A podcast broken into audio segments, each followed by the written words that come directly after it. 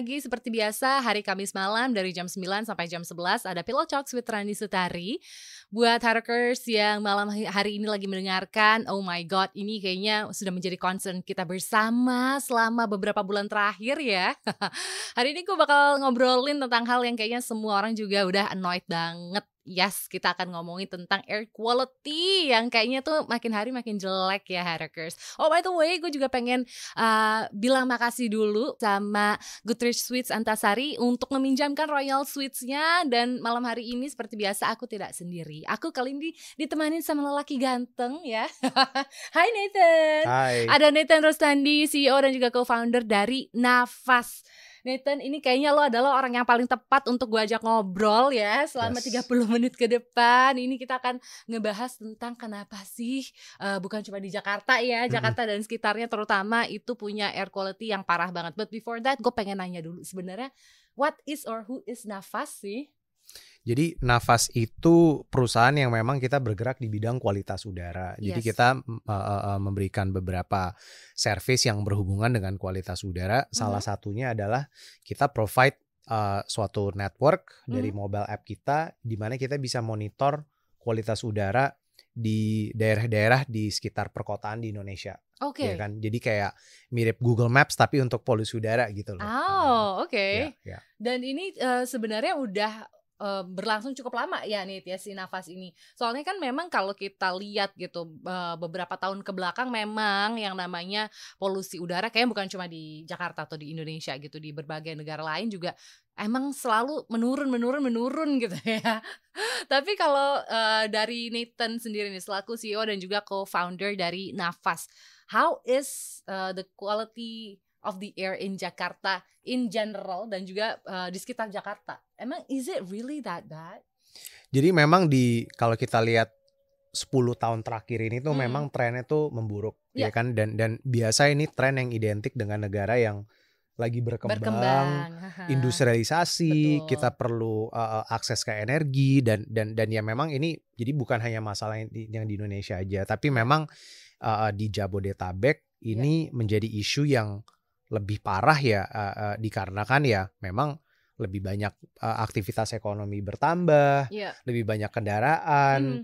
uh, uh, lebih banyak PLTU PLTU yeah. yang yang yang yang mencemari udara juga. Mm. Jadi ya hmm. memang ini faktor-faktor yang yang yang yang sangat identik dengan negara yang berkembang. Iya iya iya. Sebenarnya sih emang ya kalau uh, kita ngelihat gitu yang namanya air quality index. Karena gue juga hampir tiap hari nge Google. mungkin habis ini aku pakai uh, download aplikasi nafas mungkin. Yes.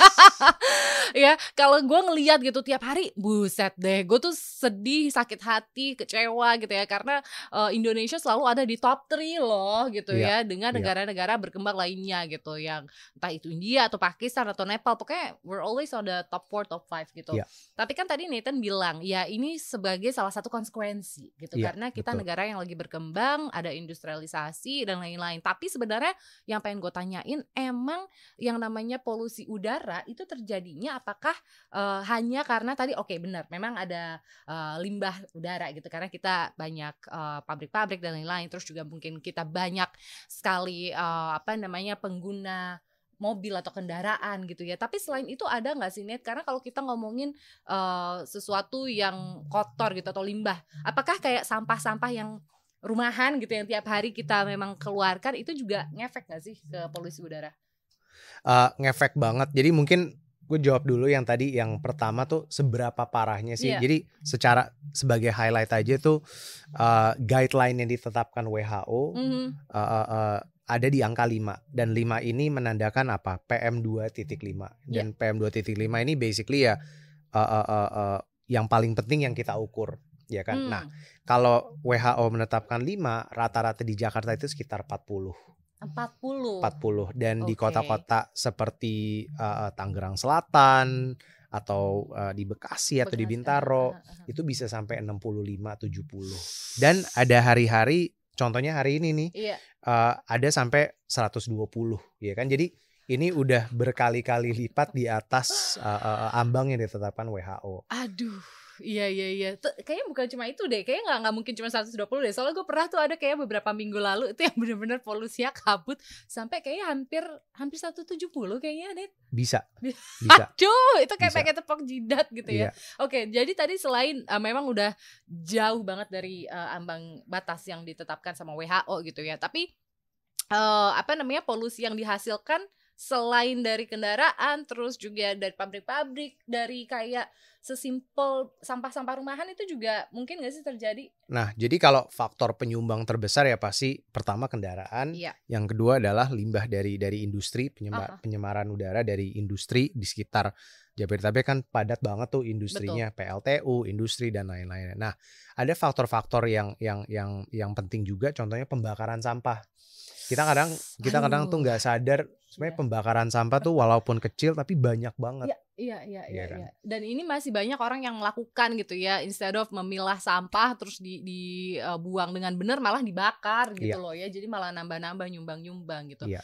Oke, tapi kalau kita uh, tadi ngebahas yang namanya si polusi udara. Nah, ini kan kalau di compare sama negara lain ya, kita memang termasuk yang paling parah, always top 3 gitu. Iya ini oke okay, tadi memang Nathan bilang karena memang ada uh, kita adalah negara yang lagi berkembang. Tapi ada nggak sih negara yang juga sebenarnya uh, negara maju gitu tapi juga punya polusi udara yang buruk? Kayaknya ada deh. Ada. Mungkin contohnya Korea. Korea tuh uh -huh. uh, uh, uh, ya bisa dikatakan ya negara yang udah berkembang banget. Yeah. um, tapi mereka juga isu polusi udara tuh besar banget. Mm -hmm. tapi polusi udaranya itu bawaan, bawaan dari maksudnya? dari Cina. Jadi dari pusat-pusat industri di Cina ke bawah angin. Terus ya memang karena jalur angin itu arahnya lewat Korea, jadi ya mereka dapat dapat dapat bawaan gitu. Waduh. Sama kayak di Singapura atau di Malaysia oh, kalau iya. ada kebakaran hutan, bener, bener. itu kan bisa. Jadi polusi udara tuh bisa traveling tuh ratusan kilometer oh ke bawah God, angin. Really? Yes. Ratusan kilometer yes. ya. Uh -uh. Oh kayaknya waktu itu juga iya sih pernah ada kebakaran hutan di entah Sumatera atau Kalimantan di Sumatera, akhirnya uh, uh, masuk ke Singapura dan juga yes. Eh waktu itu gue sempat lihat juga ya di US juga pernah ya. Pernah dari Kanada dari ke bawah ke iya. Amerika. Iya. Wah, iya. ternyata memang bukan cuma di negara berkembang. Oke, nah selain tadi Nate juga udah sempat bilang gitu uh, kayak uh, sampah-sampah yang dibakar, terus juga uh, ini polusi pastinya dari kendaraan, terus juga dari pabrik-pabrik. Uh, Tapi sebenarnya ada nggak sih langkah-langkah uh, yang dilakukan juga sama pemerintah gitu? Karena kalau kita sebagai warga negara kita bisa apa gitu kan? Yeah. Tapi mungkin yang uh, lebih paling penting lagi ada nggak sih langkah-langkah yang dilakukan sama pemerintah juga untuk mencoba mengatasi polusi udara yang makin parah saat ini? Iya, jadi mungkin kalau kalau dari sisi kendaraan tuh ada hal-hal uh, seperti mengontrol standar emisi ya, ya kan makanya di, di, dilakukan testing ini mobil-mobil nih standar emisinya tuh udah sesuai nggak ya. karena kan kalau standar emisinya di bawah standar otomatis ya ini mobil-mobil yang lebih mencemari atau mhm. pencemaran mm -hmm. udaranya lebih tinggi mm -hmm. seperti itu. Nah, tapi kalau kita lihat juga kan lately uh, uh, uh, Presiden Jokowi juga udah udah udah menetapkan yeah. 2045 nih zaman era Indonesia emas lah gitu yeah. kan. Nah, sekarang isunya adalah untuk mencapai itu uh, uh, kita harus melakukan transisi energi ke renewables yes, ya kan kita nggak bisa yes. nih pakai batu bara terus Betul. ya kan dan kita harus uh, uh, uh, uh, menopang electric vehicle juga Betul. ya kan dan dan jadi ya memang yang yang bisa dilakukan pemerintah adalah mendesain sebuah uh, long term plan mm -hmm. di mana kita bisa beralih ke sumber-sumber uh, energi yang lebih bersih oke, oke, oke. Iya sih ya, yang more sustainable gitu ya. Makanya banyak banget juga uh, beberapa inisiatif yang udah dilakukan sama bukan cuma pemerintah kali ya, cuma banyak uh, perusahaan yang sudah mulai um, beralih ke energi yang lebih bersih yes. gitu ya. Uh -uh. Tapi kan Nate kalau kita ngomongin energi bersih, energi bersih gitu kayak it takes quite a while gitu ya. yes. ya. Karena it's it's a nah, long term plan like dia, you said dia. gitu. Benar, that's, benar, that's the thing gitu. Tapi what can we do like right now because uh, sekarang ini kita lagi bener-bener menghirup menurut gue sih kita udah nggak menghirup udara sih to be real honest ya nih yeah, gitu yeah. jadi uh, what can we do gitu jadi yang yang paling pertama sih ini butuh sosialisasi ke masyarakat yang yeah. yang yang lebih luas ya kan karena topik ini tuh walaupun lately trending tapi sebetulnya tuh ini bukan topik yang sebetulnya tuh mainstream lah ya yeah. kan jadi pertama tuh kita harus sama-sama mengangkat topik ini mm-hmm. semakin gencar topik ini semakin akan ada dorongan yeah. untuk pemerintah lebih mengambil aksi lebih cepat ya kan. Mm-hmm. Tapi kalau untuk untuk warga Indonesia yang kita memang tinggal di kota seperti Jakarta, Betul. yang pertama adalah kita harus kalau mau beraktivitas di luar, ya kita harus ngecek dulu nih. Sama kayak kita mau keluar nih mau nyetir, wah ini macet nggak ya di sini? Yeah. Ngecek Google Map ya bisa ngecek aplikasi seperti Nafas. Betul. Karena kita masang benar-benar sensor di titik-titik di luar di outdoor area ini. Jadi kita benar-benar okay. ngasih lihat di saat itu di daerah itu polusi udaranya seperti apa. Contohnya hmm. nih, hmm. pengen lari pagi, pengen jalan-jalan, pengen ngajak anak-anak main di taman. Iya, nah, iya. harus ngecek dulu nih. Nah, iya, di app Nafas nih kita nggak hanya kasih lihat datanya berapa, tapi kita kasih himbauan berdasarkan riset-riset, mm -hmm. yaitu oke okay, kalau levelnya sekian, yeah. kita di luar nih beraktivitas berapa lama? Contohnya 30 menit, 60 menit. Oh, I jadi kita kasih rekomendasi seperti itu juga. Oke, okay, jadi kalau tadi uh, Nathan sempat bilang misalnya sudah di uh, jauh di atas uh, ambang amannya gitu, katakan di atas 50 atau 40 yeah. gitu. Mungkin boleh beraktivitas di luar tapi tidak boleh lebih dari let's say 30 sampai 60 menit misalnya. Betul. Dan uh, itu rekomendasinya juga sudah ada di uh, si di apps-nya app Nafas uh, uh, ya. Oke, oke. Okay, okay. Dan lebih spesifiknya kalau misalkan anak kecil. Hmm. Anak kecil itu kan tergolong ke dalam kelompok sensitif. Ya. Paru-paru mereka masih berkembang dan lain-lainnya. Jadi mereka tuh lebih sensitif lagi sebetulnya. Jadi jadi guideline untuk mereka tuh ya kalau let's say dewasa 60 menit di luar mungkin mereka 20 menit. Tapi ini semua oh, spesifiknya okay. kita kita kita jabarin semua di di di app nafas. Iya iya iya iya. Soalnya ini ini uh, apa namanya menurut gue something yang really serious gitu ya. Yeah. Karena kan uh, kita bernafas setiap detik selama kita sepanjang hidup tuh kita Betul. nafas dari kita lahir sampai kita meninggal kita nafas gitu loh. Jadi ini kayak hal yang menurutku efeknya panjang gitu. Memang mm -hmm. tadi Nathan sempat bilang uh, kalau sebagai orang dewasa mungkin kita udah punya imun sistem yang lebih baik. Kita yeah. bisa counter itu dengan mungkin makan makanan sehat, berolahraga dan lain-lain gitu. Tapi sebenarnya ada banget gak sih efek uh, kesehatan terutama yeah. untuk orang-orang yang memang kayak kita nih gitu uh -uh. di kota besar tiap yeah. hari juga menghirup udah bukan udara sih. Mm -hmm. I, I really don't wanna call uh, air in Jakarta air because it's too polluted. I think we're breathing toxic every day yeah, gitu. Yeah. Jadi yang pertama tuh mungkin sedikit koreksi mengenai imun sistem. Sebetulnya yeah. tuh ini uh, uh, menyebabkan penyakit kronis, mm. ya hmm. kan? Jadi kayak kita ngerokok lah, ya yeah. kan? Yeah. Merokok mau imun sistemnya sekencang apa, efeknya akan sama. I ya see. Ya kan? Yeah, nah, yeah. efek dari kita bernafas udara yang tercemar mm -hmm. itu mm-hmm. sama ke tubuh kita. Jadi mungkin kita nggak ngerasain di dalam satu dua minggu, Betul. tapi berbulan-bulan nanti kita bisa kena asma, kita bisa mm -hmm. kena uh, uh, uh, infeksi atau penyakit respirasi. Okay. Nah, jadi memang uh, kalau dari sisi polusi udara, kenapa sih bisa dampak apa? Mungkin dampak kesehatannya yeah. apa dan yeah. kenapa bisa sebesar itu? Pertama tuh kita sehari tuh bernafas tuh bisa 20 ribu kali. Betul. Jadi bayangin kita sehari itu mengambil nafas itu lebih dari 20 ribu kali. Yep. Itu hampir setara 600 aqua galon. Jadi banyak banget. Wow. Jadi, jadi bayangin aja kalau setiap udara yang kita hirup itu mm. udaranya tercemar. Mm -mm. Efek kumulatifnya pasti luar biasa. Yes, yes, yes, nah, yes. Contoh statistiknya adalah um, jadi WHO ini menetapkan bahwa uh, isu polusi udara ini hmm. adalah krisis kesehatan masyarakat top 3 di top dunia. Top 3 ya? Iya. Okay. Dan karena ini sumbernya tuh jadi polusi udara tuh biang dari banyak banget penyakit-penyakit. Hmm. Dan karena partikel yang aku sebut tadi itu yang PM2.5 yeah. saking kecilnya itu masuk sampai ke kantong paru-paru kecil kita, okay. masuk ke saluran darah dan kalau udah di saluran darah dia ke mana-mana ke jantung, oh, wow. ke otak, Makanya nih ada studi-studi yang sampai bahwa ada pengaruh ke kognitif dan perkembangan otak anak-anak uh. kecil, uh, ada pengaruh ke jantung karena uh. ini dia bisa menimbulkan plak di saluran darah karena kita. itu segitu kecilnya Betul. partikelnya jadi bisa numpuk-numpuk-numpuk gitu uh. ya Net ya kayak bener tadi Nathan bilang gitu kayak orang ngerokok aja gitu iya. tapi ini bedanya bukan bukan cuma asap nikotin gitu ya iya. tapi memang tiap hari kita input. Betul. Oh my god, that is mengerikan ya. Mengerikan. Jadi efeknya tadi jantung karena respirasi, mungkin yang paling dikenal respirasi. Respirasi of ya kan? course ya. Of course respirasi, uh, jantung, yeah. uh, kognitif, mm -hmm. uh, bahkan sampai ke mental health juga. ah. ini tuh bener-bener tuh ya karena sesuatu yang masuk ke dalam tubuh iya, kita ya, dan betul. bisa ke mana-mana ya itu pasti imbasnya tuh ke mana-mana juga. Oh wow, kalau ke kognitif berarti mungkin ada ngefeknya nggak sih gitu? Kayak aduh tiba-tiba aku jadi bego gitu kan.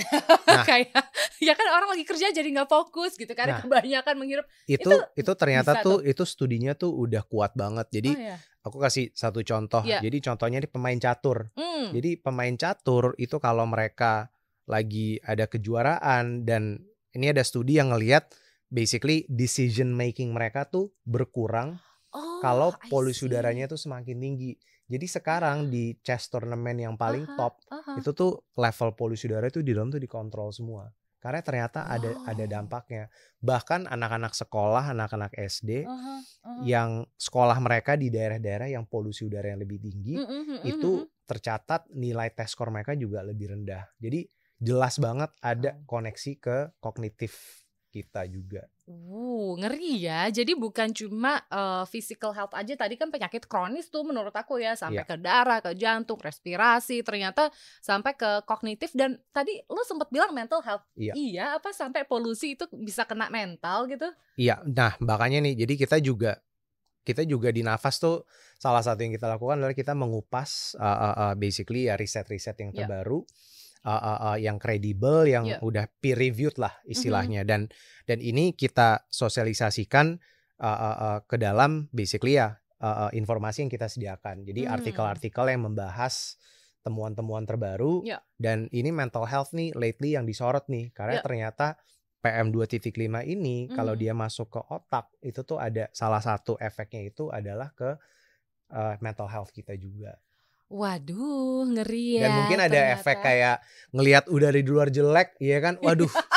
jadi empat duluan gitu ya. iya. ya mau mau kerja mau aktivitas kayak aduh gue ngeliat iya. gedung aja nggak bisa gitu uh -uh. kan dan itu efek juga kan eh iya loh tapi yeah. for me mungkin gini gue sedikit curhat nih nih hmm. karena gue anaknya suka tiap pagi uh, rutinitas gue adalah gue mencoba uh, badan gue itu kena sin kena sinar matahari yes. yeah. kena uh, apa udara yang bagus gitu makanya gue sering banget pagi itu jalan kaki gitu yeah. dan sekarang itu boro-boro gue pengen jalan kaki karena satu bukan cuma udaranya segitu jeleknya even I cannot see the sun itu gue sampai bingung tunggu kadang-kadang tuh gue kayak ini kita lagi mendung mau hujan atau gimana? Iya, karena iya. mataharinya aja tuh nggak kelihatan iya, gitu loh. Uh, bener bener bener. Uh. ini tuh sebenarnya uh, ngefek gak sih gitu dari gue nggak tahu ya ini ini cuma pemikiran awam gue aja gitu. Ketika si matahari itu sinarnya nggak nggak bener-bener kayak menerangi kita gitu itu ngefek gak sih? Soalnya kayak ketutup polusi, polusi gitu. Ngefek. Jadi jadi mungkin polusi udara itu tuh uh, lebih parah selalu di pagi, malam ke pagi hari. Malam ke pagi. Iya. Ada datanya nggak sih misalnya kayak oh jam 12 malam sampai jam 7 pagi gitu atau Setiap titik itu berbeda uh -huh. tapi secara tren dan kita tuh ada hampir 200 sensor yang kita yeah. pasang di dari Belitung sampai Bekasi hmm. sampai Bali. Mm -hmm. Nah, semua itu ada satu tren yang sama, yeah. yaitu pada saat malam hari, jadi sekitar jam 7, 8, 9 itu mulai okay. uh, uh, tambah parah. Okay. Dan terus naik sampai ke pagi hari sekitar jam 6, 7, 8. Hmm. Baru jam 9 hmm. pagi ke siang, ke sore. Jadi siang sore itu biasa yang paling bagus anehnya. Aneh ya, justru uh -uh. gue pikir kalau siang sore karena orang banyak kegiatan di luar, gue pikir malah justru memburuk gitu ya. Betul. ya. Oh ternyata justru dari malam hari sekitar 7, 8, 9 malam hingga jam mungkin 6, 7 pagi. Betul, jadi orang kalau ah. suka olahraga pagi, nah itu harus was-was tuh. dan dan tapi Aduh fluktuatif ya. ya Jadi kita ya, nggak ya, bisa ya, ya. Betul, kita nggak bisa bilang oh di mana-mana jelek ya. setiap saat itu juga salah ya, ya kan. Ya, Jadi kita ya, harus ngecek aja nih. Iya iya iya harus sering-sering ngecek lah ya intinya. Betul. Tapi memang Wow, jadi bingung juga ya Net ya kalau mau olahraga di luar masa jam 12 siang lari kayaknya panas juga ya. Iya, iya. Oke, oke, oke. Tapi ini ada beberapa fakta uh, menarik lagi nih. Aku kan juga sempat lihat-lihat di uh, Nafas gitu yang kebetulan juga aktif gitu ya uh, memberikan informasi di via Instagram gitu. Ternyata katanya dampak kesehatan tadi kan udah sempat kita bahas gitu. Banyak penyakit kronis yang bisa menyebabkan uh, uh, yang disebabkan oleh sama polusi gitu ya. Tapi ternyata ternyata ada kayak uh, gangguan kehamilan, keguguran itu emang segitunya ya polusi udara ya?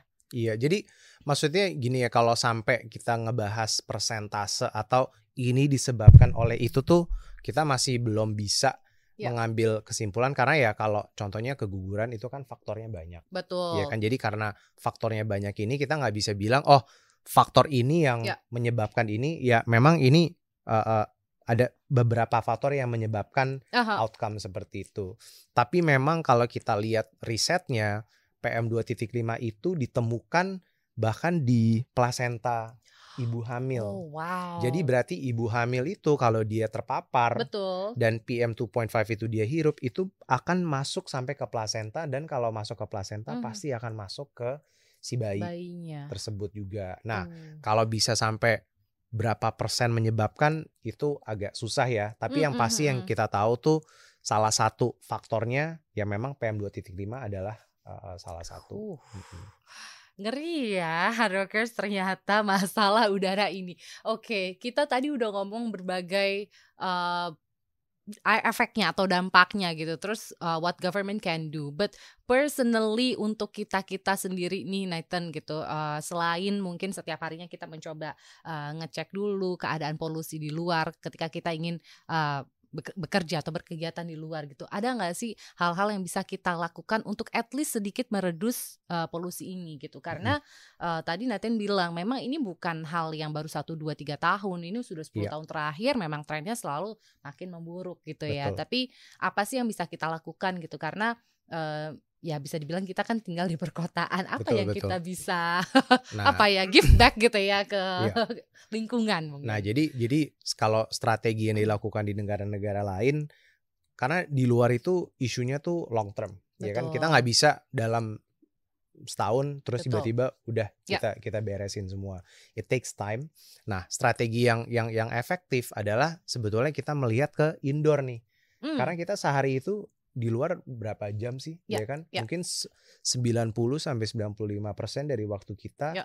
habis di dalam ruangan Betul. entah itu di rumah di sekolah di kantor jadi kalau kita bisa maintain kualitas udara yang baik di area-area indoor yang yang yang yang mm -hmm. yang yang kita sering spend time itu tuh bantu banget yang paling penting itu ya. contohnya di kamar tidur okay. jadi pada saat kita tidur kita ya. pasang air purifier HEPA mm -hmm. tapi kita pastikan dulu nih udah ukurannya sesuai dan ada metode pengukurannya mm, dan mm. at least pada saat 8 jam kita tidur itu udaranya sehat.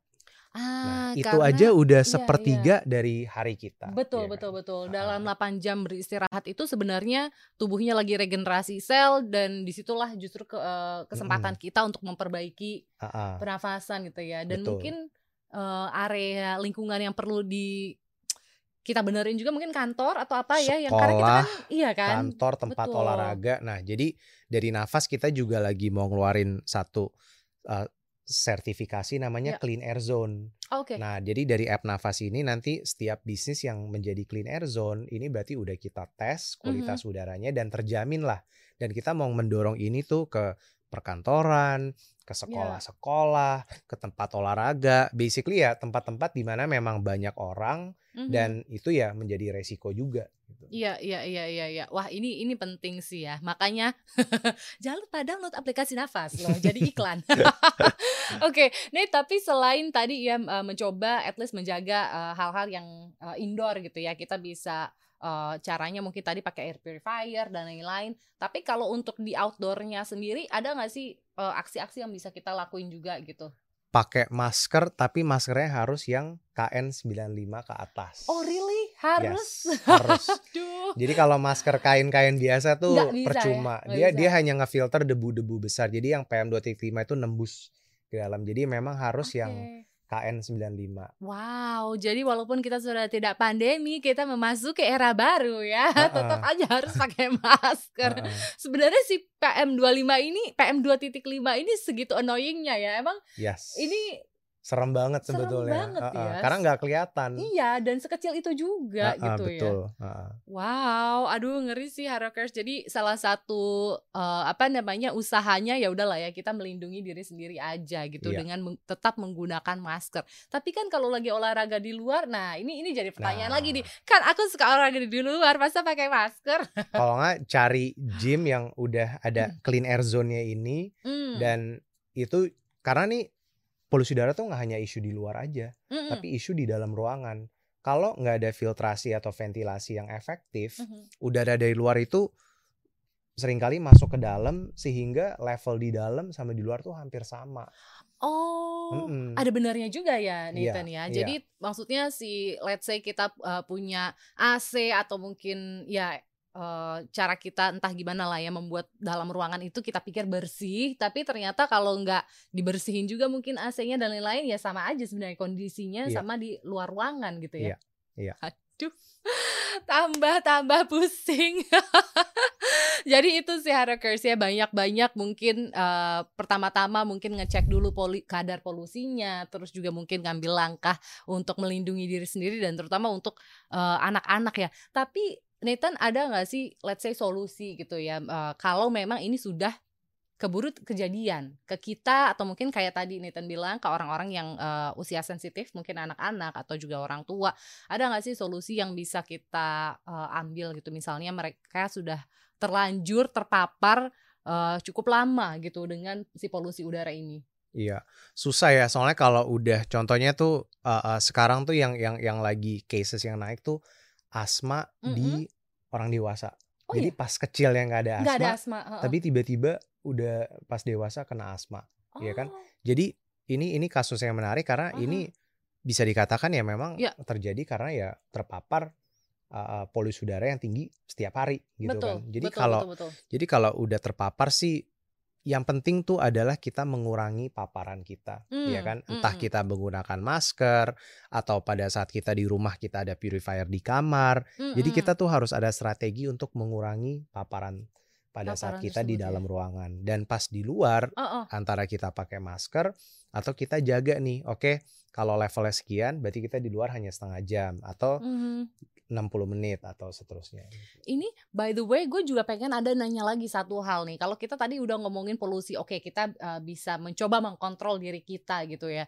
Tapi uh, ngefek gak sih Nathan dengan mungkin let's say uh, inisiatif beberapa perusahaan atau mungkin pemerintah juga kayak untuk uh, menanam lebih banyak lagi tumbuhan, tanaman, pohon dan lain-lain itu sebenarnya salah satu menjadi solusi juga atau enggak sih? Atau Nah. mungkin kita juga di rumah harus nanam-nanam pohon Nah, di Jadi- kamar naruh tumbuhan gitu. Nah ini ini ini pertanyaan yang bagus nih karena Iya. sering kali tuh kita mikir tuh oke jadi polusi udara tuh ada gas sama ada partikel. Iya. Ada dua kategori. Gas ini uh, uh, sebagian bisa disaring oleh pohon. Iya. Iya kan? Kayak kayak CO2, CO contohnya bisa disaring oleh pohon, tapi nggak semua gas itu bisa disaring oleh pohon. Nah, kalau partikel karena partikel ini tuh yang kayak PM 2.5 itu Mhm. dia tuh ada unsur padatnya juga I jadi nggak bisa difilter oleh pohon. Jadi karena mau kita dia nanam sebanyak pohon apa pun, PM 2.5 itu akan tet- terus tinggi. tetap ada ya. Iya. Bandel sekali PM25 ini nakal dia ya. Kecil-kecil tapi Iya, iya. ngeselin gitu loh. Iya, iya. Ya Tuhan, oke terima kasih banyak loh Nathan udah mau diajakin ngobrol sama Sama-sama. aku.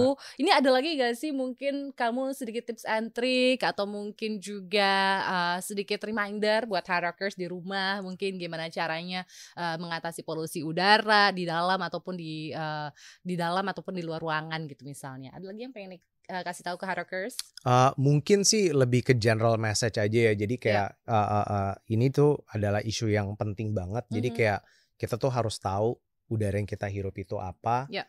Mungkin kadang-kadang kita berhi apa kita bernafas tiap hari jadi kadang-kadang kita lupa juga. Betul. Dan ini adalah topik yang harus lebih sering di, di, di- dibicarakan, Disuarakan ya. disuarakan Aha. Supaya orang lebih tahu nih. Karena terutama untuk anak kecil Ya. dan orang tua dan yang ada sensitif terhadap penyakit respirasi itu Mhm. tuh mereka penting banget harus mengetahui. Nah, ini ya Harokers kalau lo mungkin punya beberapa concern, mungkin kayak gue juga sering beraktivitas di luar rumah, terus juga mungkin punya saudara atau pasangan ataupun mungkin anak gitu ya yang juga uh, masuk ke kelompok uh, usia sensitif, kayaknya lebih harus dijaga lagi ya kan. Jangan lupa untuk menggunakan masker kalau memang harus berkegiatan di luar rumah dan juga kalau di dalam rumah dalam ruangan usahakan juga pakai air purifier terutama pas lagi istirahat gitu ya Nit ya. Iya, Terima kasih Nit sudah mau ngobrol-ngobrol sama aku. Good luck with nafasnya pastinya. Keep spreading all the good words pastinya.